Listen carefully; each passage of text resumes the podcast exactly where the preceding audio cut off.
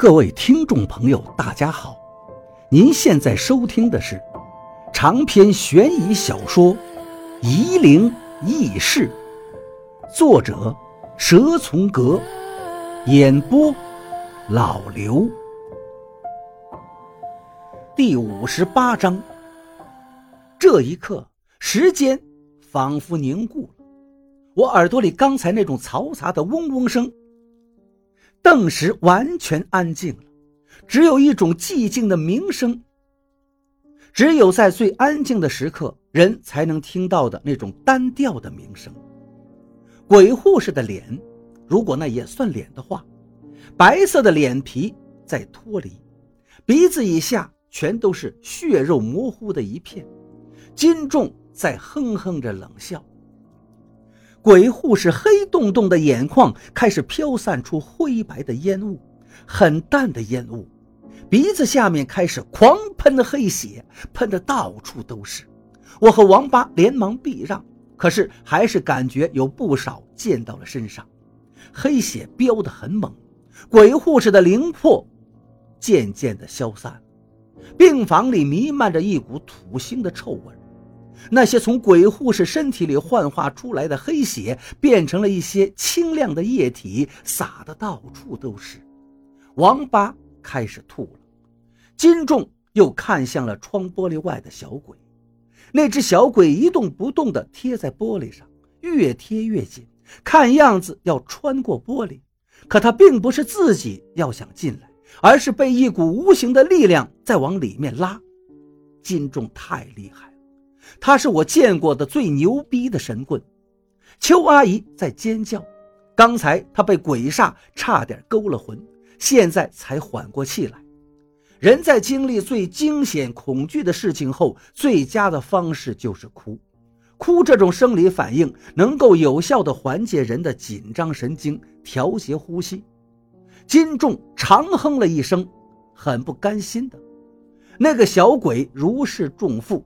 马上从玻璃上消失了。金仲转过身，看着我和王八。我和王八正要去感谢他。你们两个二百五，在这瞎搞什么？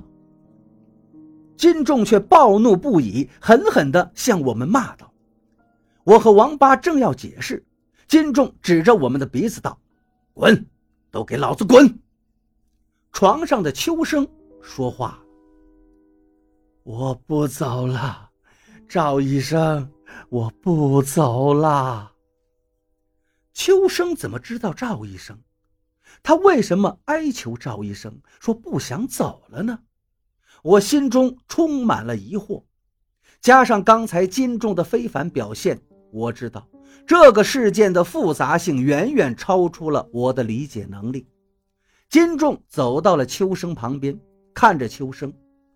邹厂长这时候也走到病房里，把耳朵凑到秋生的头边。老邱，你在说什么？我和王八还想看个究竟。金仲厉声喝道：“你们怎么还不走？”他看都懒得看我们。我和王八悻悻地退出了病房，心里有说不出的失落。我们两个人走到了大街上。原来高人治邪，人家连家业都不用啊！王八的声音很低沉，一脸的沮丧。我真是井底之蛙，想不到世上还有这么厉害的能人，比那个罗师傅厉害多了。我点点头，赞同他的说法。可是我心里却想着赵医生，他应该也很厉害，连神志不清的秋生都能在混沌中叫他。金仲就在秋生的旁边，可是秋生并没有喊他的名字。王八，我们再算算二月初七的水分吧，我提议道。是啊，那天秋生的配偶，也就是邱阿姨会出事儿的。王八估计也一直在思考这件事情，一点就明白了我的意思。我们没有算错，算了几遍都没错。可是邱阿姨也一直好好的。直到今天出事儿，我突然想到了一个很怪异的想法：邱阿姨的中指为什么缠着创可贴？还有鬼护士绝对不是医院里漂浮的那些野魂。那个鬼护士为什么要针对邱阿姨？原因很简单，他跟邱阿姨有仇恨。王八，你不是说你认得幺幺零接警的人吗？王八是律师，他又喜欢利用职务之便打探一些古怪的事件，所以他曾经跟我提到过，幺幺零接警的警察有他的熟人。王八一听，一刻都不耽搁，马上用一灵通打电话：“小宋啊，我是鲲鹏，你不记得我了？我们在一起吃了好几次饭呢，上个月还在山里吃了饭的，你忘了？啊，对对对对，王鲲鹏，我就是王鲲鹏，律师事务所的王坤鹏。对了对了，你现在不方便吗？呃，晚上吧，晚上出来吃顿饭啊。我和王八在沙龙宴找了个靠窗的位置坐着。”这里可以隔着落地玻璃清楚地看着夷陵广场。王八真是个有钱人，老子还从来没在沙龙宴吃过饭呢。我看见一个穿着警服的年轻人从一辆的士上下来，向沙龙宴走过来。他就是小宋。王八跟我说道，连忙站起来向那个警察招手。那个警察也看见了王八，径直走到了我们这个桌子。宋警官。我连忙向警察打招呼，把手伸向他。我十几岁的时候喜欢打架，被警察修理过，很惨，所以看见他们就紧张，下意识的想讨好。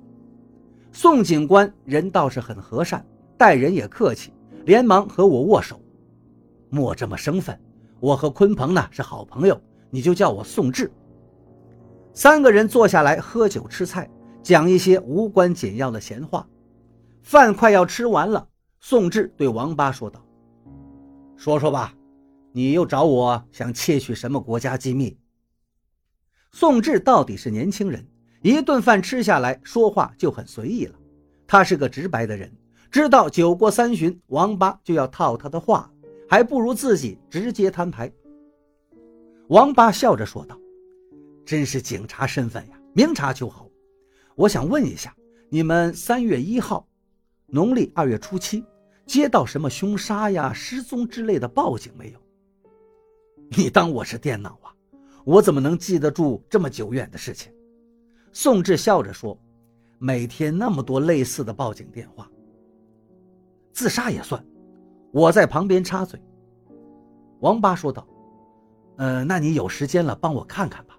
我明天再给你打电话。”不用。宋志是跟王八开玩笑的。我就知道你的饭不是那么好吃的，只要不是违反工作原则的，我都能帮你。这话一说，王八都有点不好意思了，连忙示意让我给宋志递烟。我女朋友啊，今天刚好值班，她今天不接线，可以帮你查查。宋志把手向王八一伸，把你的大哥大借我用一下。王八高兴坏了，把一灵通递给宋志，宋志给他女朋友打了扣机。